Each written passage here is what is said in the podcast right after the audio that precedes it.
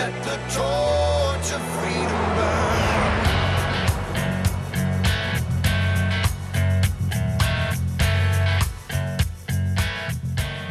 Welcome to the intersection of faith and the culture. You found Wall Builders. We're taking on the hot topic of the day from a biblical, historical, and constitutional perspective. And our topic today is guns. Yes, that's a hot topic. I know. I know. It's really self defense. I mean, people define this topic as guns, but it's really about the natural right of self defense. And in our current society, a handgun, a uh, shotgun, a rifle, and yes, that includes an AR 15. Um, the, these are all the popular ways because they're the best ways to exercise the right of self-defense. So this is a really, really important topic. But again, it is a it is a hot topic. It's a controversial topic because there are many who do not believe you have the right of self-defense. That somehow that's government's job and that government will protect you, which we know is impossible because you cannot have a police officer or a government agent on every corner, and you certainly wouldn't want that. Certainly not in every home, which is what it would take uh, even then would not be enough, as we see in situations where one armed guard can be overwhelmed. Anyway, great topic for you today, and Professor John Lott will be the one uh, joining us for this particular topic. I'm Rick Green, America's Constitution coach and a former Texas legislator, serving here with David and Tim Barton. David's America's premier historian and our founder at Wall Builders. Tim Barton, national speaker and pastor and president of Wall Builders. Uh, now we we've had uh, Professor Lott recently at the Pro Family Legislators Conference, and as you know, if you're a regular listener of Wall Builders Live, we try after the conference each year to bring you as many of those presentations as we can, because frankly, they're just incredible. We have a lot of great speakers to come speak to these state reps and state senators and other uh, public servants from across the nation. It's, it's a wonderful program. Pro Family Legislators Conference is what we call it. And it's a great chance for them because they get to come together. I remember when I was a state rep, you, you sometimes feel like you're the only one that that thinks biblically or that's trying to at least govern from that perspective. We're all flawed and no perfect candidates, of course, and no perfect legislators. But sometimes you feel like, you know, man, everybody's governing without these principles. And so we came up with the idea of putting together this this legislators conference. Back then, uh, after I was a rep and came on board with with Wall Builders, there was only the uh, a couple of conferences that, that weren't biblically based. I mean, one of them's a little more conservative than than the other, but there just wasn't a real outlet for legislators to come together that had this biblical worldview and that wanted to to uh, be able to you know sharpen each other's countenance, exchange ideas, and then hear from some really fantastic speakers. And so we created the Pro Family Legislators Conference.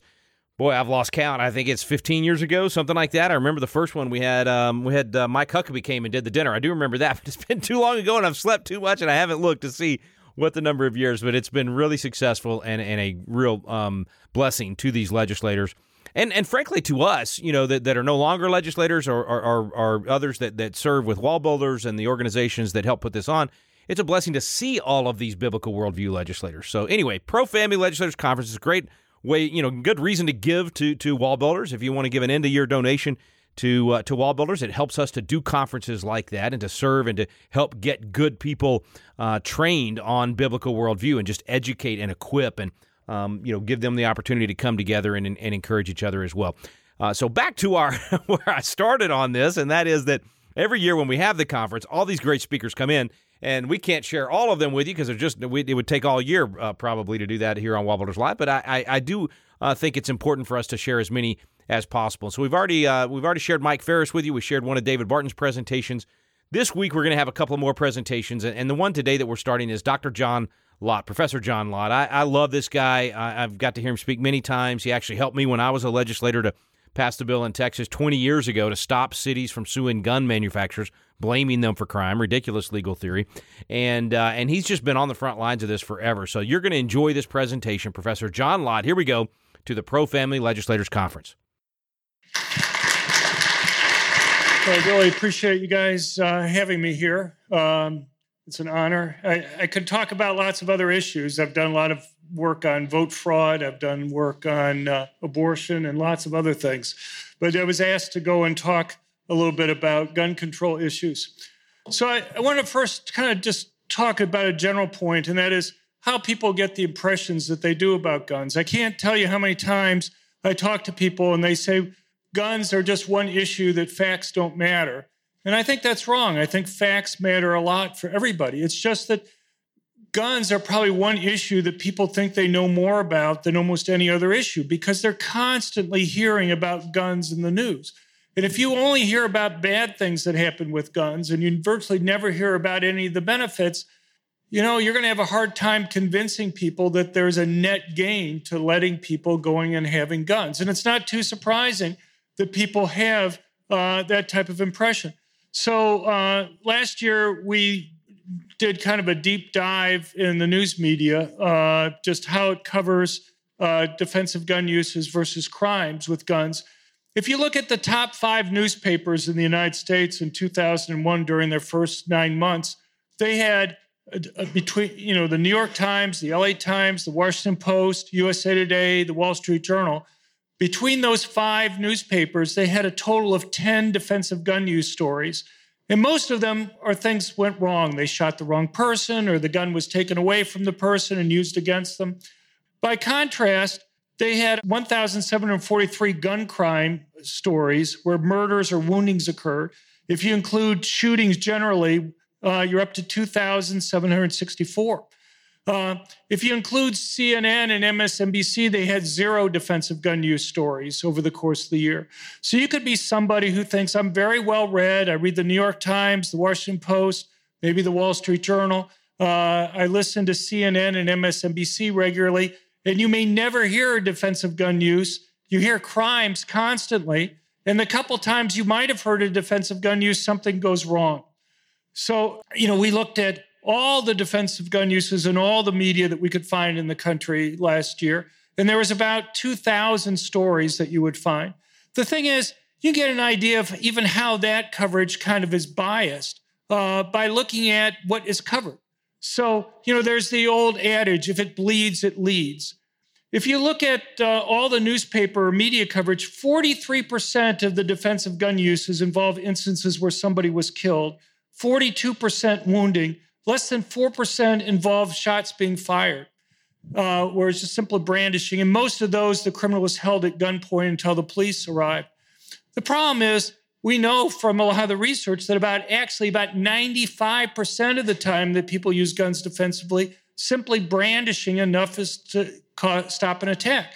The thing is, if you're an editor of a news bureau and you have two cases, you have one case, a dead body on the ground, Another case, a woman has brandished a gun, no shots are fired, criminal runs away, you're not even sure what crime would have been committed. What story is going to be on your front page? It's going to be the dead body on the ground. We don't need any conspiracy story to go and explain that. But the bottom line is what's newsworthy is not always relevant in terms of uh, giving people an accurate impression about how the world works. Because if we care about people's safety, we care about not only the newsworthy case, but we also care about the instant where the woman was able to brandish a gun and stop an attack before it occurred. You know, you look at mass public shootings, and I'm going to go into this more later, but people make this claim that the United States is unique in terms of mass public shootings. That's simply false. We're way below the world average. We make about 1% of the world's mass public shooters, and yet uh, we make up 5% of the world population almost. It's just that we live in the United States. If you're a news media organization, are you going to cover a big school shooting in Russia or are you going to cover a school shooting in the United States? And unfortunately, the media doesn't try to go and correct uh, that type of imbalance that people have. I'm just going to show you a short video here and uh, uh, media bias, then we'll get into some laws and other things. Hollywood hates guns. Well, they like them in shoot 'em up movies. But as soon as it comes to a good civilian using a gun for self defense, Hollywood turns anti gun. She shot herself. Hollywood constantly portrays people who hate guns. I'm not a huge fan of weapons. How do you see why I don't like guns? You don't like guns either. It's almost as if they're trying to condition people to hate guns. In Hollywood, even Navy SEALs warn against owning guns. The wise law enforcement experts constantly urge people not to use them. But in my experience, the problem with carrying a gun is that eventually it will go off. But Hollywood gets this backwards. In real life, police strongly support civilians owning guns and carrying them for self defense. A recent survey by the National Association of Chiefs of Police polled thousands of sheriffs and chiefs of police. 76% believe that qualified, law abiding armed citizens help law enforcement reduce violent criminal activity. Detroit's police chief urges people to carry guns. So, good Americans who are responsible with concealed weapons can make a difference. He became chief and encouraged civilians to carry guns six years ago. Detroit's murder rate fell since then. I'm excited about our trend downward. Nationwide, rank and file cops show even stronger support for private gun ownership than do police chiefs. More than 90% supported civilians carrying guns. No surprise, Hollywood's cops are wrong, and real life cops are right. Police are informed by what they see on the street every day. They know how important having a gun is to their own safety, and they know that private citizens can help. We've seen our Good Samaritans. We've seen them go to the aid to others because they were good Americans with uh, concealed weapons permits. Many Hollywood crime show writers clearly know nothing about guns and crime. The myths they push on people are endless. What else do we know about these guns? Um, this is the machine gun that Davis was firing at us, so-called cop killer. Stop.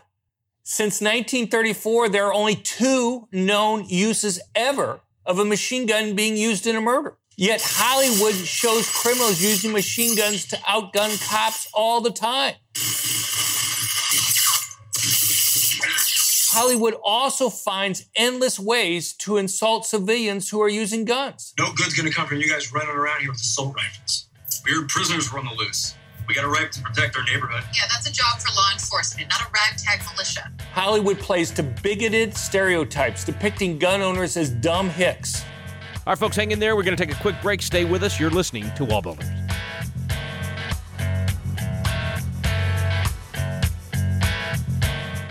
Hi, friends. This is Tim Barton of Wall Builders. This is a time when most Americans don't know much about American history or even heroes of the faith. And I know oftentimes for parents, we're trying to find good content for our kids to read. And if you remember back to the Bible, to the book of Hebrews, it has the Faith Hall of Fame where they outlined the leaders of faith that had gone before them. Well, this is something that as Americans, we really want to go back and outline some of these heroes, not just of American history, but heroes of Christianity and our faith as well. I want to let you know about some biographical sketches we have available on our website. One is called the Courageous Leaders Collection, and this collection includes people like Abigail Adams, Abraham Lincoln, Francis Scott Key, George Washington Carver, Susanna Wesley, even the Wright brothers. And there's a second collection called Heroes of History. In this collection, you'll read about people like Benjamin Franklin or Christopher Columbus, Daniel Boone, George Washington, Harriet Tubman. Friends, the list goes on and on. This is a great collection for your young person to have and read, and it's a providential view of American and Christian history. This is available at wallbuilders.com. That's www.wallbuilders.com.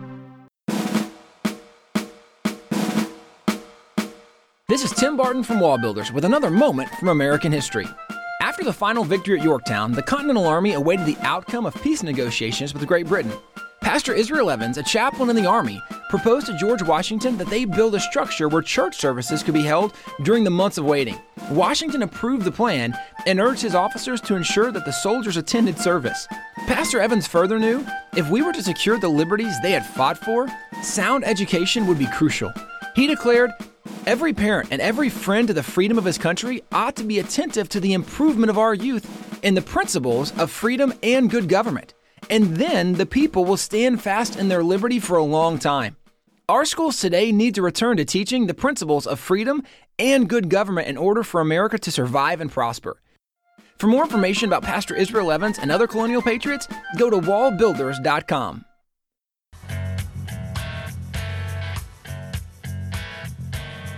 Welcome back to Wall Builders. We're sharing the presentation from Professor John Lott at the Pro Family Legislators Conference. Let's jump right back in. In real life, citizen volunteers and neighborhood watch programs save lives. A 2008 U.S. Justice Department analysis found that crime fell 16% in areas that started a neighborhood watch program compared to those that did not.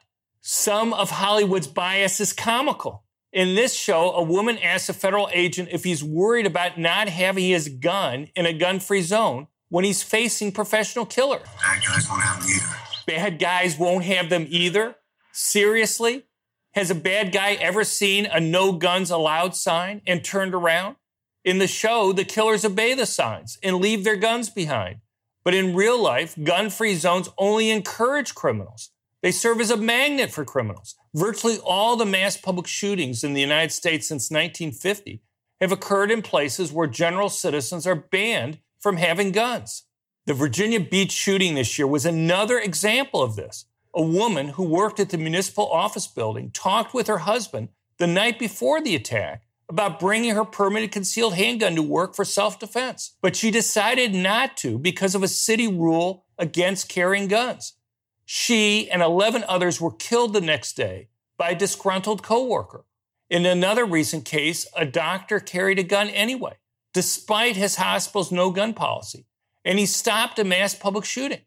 As the district attorney put it, if the doctor did not have a firearm, he'd be dead today. And I believe that other people in that facility would also be dead. That real life situation would make a gripping TV story, but don't expect to see it. Hollywood bias is everywhere, and it endangers lives by misleading people on guns.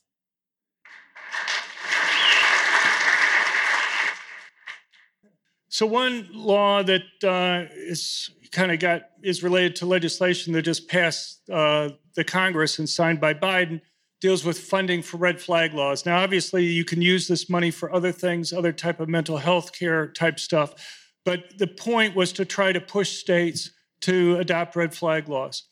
Everybody wants to stop somebody who's dangerous to themselves or others from being able to go and get a weapon. Uh, there are a couple problems with that, though. You know, when you look at these surveys, there's surveys out there that will show by two to one or three to one margins people support red flag laws. The thing is, when you read the questions in the surveys, they basically say, Do you support judges being able to temporarily take away a person's guns who's a danger to themselves or others? And the vast majority of people say, Sure, that's a great idea. The problem is, in simplifying the question, I think they leave out a lot of important things. So, for example, uh, people might assume that the judge actually has a hearing in making the decision. There's no hearing when the initial decision's made there. Uh, people might assume that since these are virtually always used in cases involving suicide, that maybe mental health care experts are involved in the evaluation. In none of these states are mental health care experts involved. If you simply say, does your opinion of the law change if you if there's no hearing and if no mental health care professionals are involved you go from about two to one support to about two to one opposition for those types of laws and you know the thing is what most people don't realize is there's already better laws on the books every state in the country has what's called involuntary commitment type rules if you think somebody's a danger to themselves or others a complaint can be made to the police if the police investigate and think there's something there, they'll take the person in to be evaluated by mental health care experts. If the mental health care experts think that there is a serious problem, there can be an immediate hearing. If you can't afford a lawyer, one will be provided for you and there'll be a hearing that will be determined what will happen. And the thing is, in that case, judges actually have a wide range of options. They could take away a person's guns. They could go and say, look, I'm concerned. I'm not going to involuntarily commit you, but I want you to voluntarily agree to go and see a mental health care expert, and we'll come back in two weeks and we'll reevaluate things. Or in the extreme case, they can involuntarily commit the person. And there are many other options that a judge has. The thing with these red flag laws is that the only thing that a judge sees is a written complaint in front of them when they make the decision to take away a person's guns. Uh, and uh, there's no cross examination by the opposing side within maybe a month, there'll be a hearing. Uh, but none of these states actually provide, uh, well, one kind of does, the uh, cover your legal costs. And what you find happening is that in virtually none of these cases do people actually have their own lawyers. So the only thing that can happen to you with a red flag law is that your guns are taken away. If you talk to lawyers involved in these cases, you're talking about usually something like $10,000 to go through a hearing. Do I want to keep my guns? Sure. Is it worth $10,000 to me to be able to keep my guns? Probably not. Okay. And so people say, if the worst that's going to happen is you take my guns, I'm not going to spend $10,000 on there. So the vast majority of people who go through this process don't have uh, legal counsel that's there. And, uh, and that creates a, a, lot of problems. So I, I could go on, but the thing is, these laws can actually accomplish the opposite of what you like. About 99 plus percent of these cases involve concerns about suicide. Take something like a police officer. Police officers tend to be depressed relative to the general population. They tend to commit suicides at relatively high rates compared to the population. But if you take away a police officer's guns, you've taken away his job. All right? What is this going to do to a police officer's willingness to go and talk to other people about being depressed. He may think that there's some very well meaning person out there who might not understand uh, what he's going through. And just out of legitimate concern, out of kindness, go and say, I'm worried, such and such is very depressed. I know he has guns, and put in a written complaint. And the judge only sees the written complaint there and decides to take away the person's guns, and the police officer loses his job. What incentive does that do to police officers being willing to go and talk to other people about being depressed? Simply talking to people about being depressed often can be very important in getting people over the depression so that they understand what they're what they're going through on this stuff. All right, folks, one more interruption of Professor John Lott's presentation today. We got to grab a quick break. We'll be right back. You're listening to Wallbuilders Live.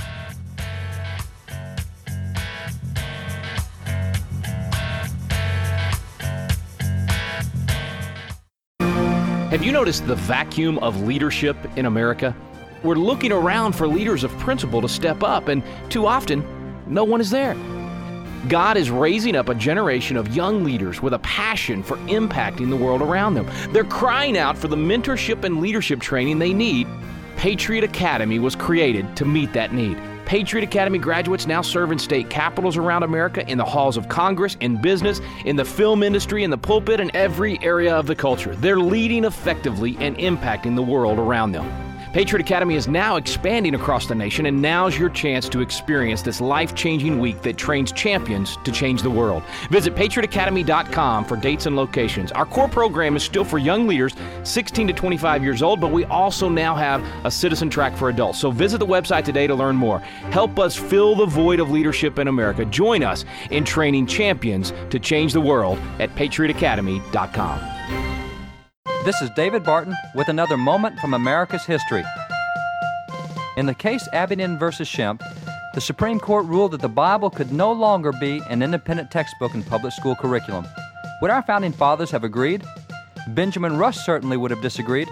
Benjamin Rush was a signer of the Declaration of Independence, and he was a leading educator of the day. In fact, he was the first founding father to call for free public schools.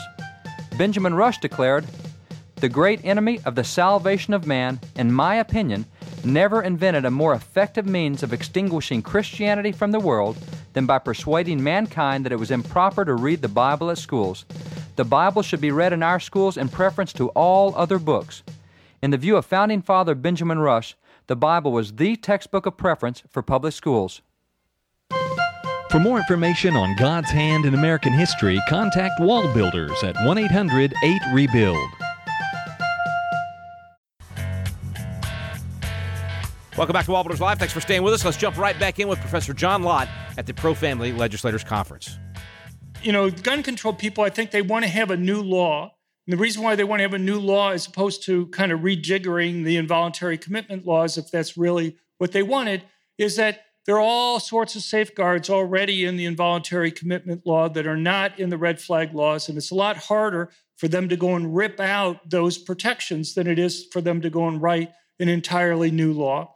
Beyond that, they want to get across to people that the, if there's any problem, the solution is just to take away a person's gun. That will solve everything.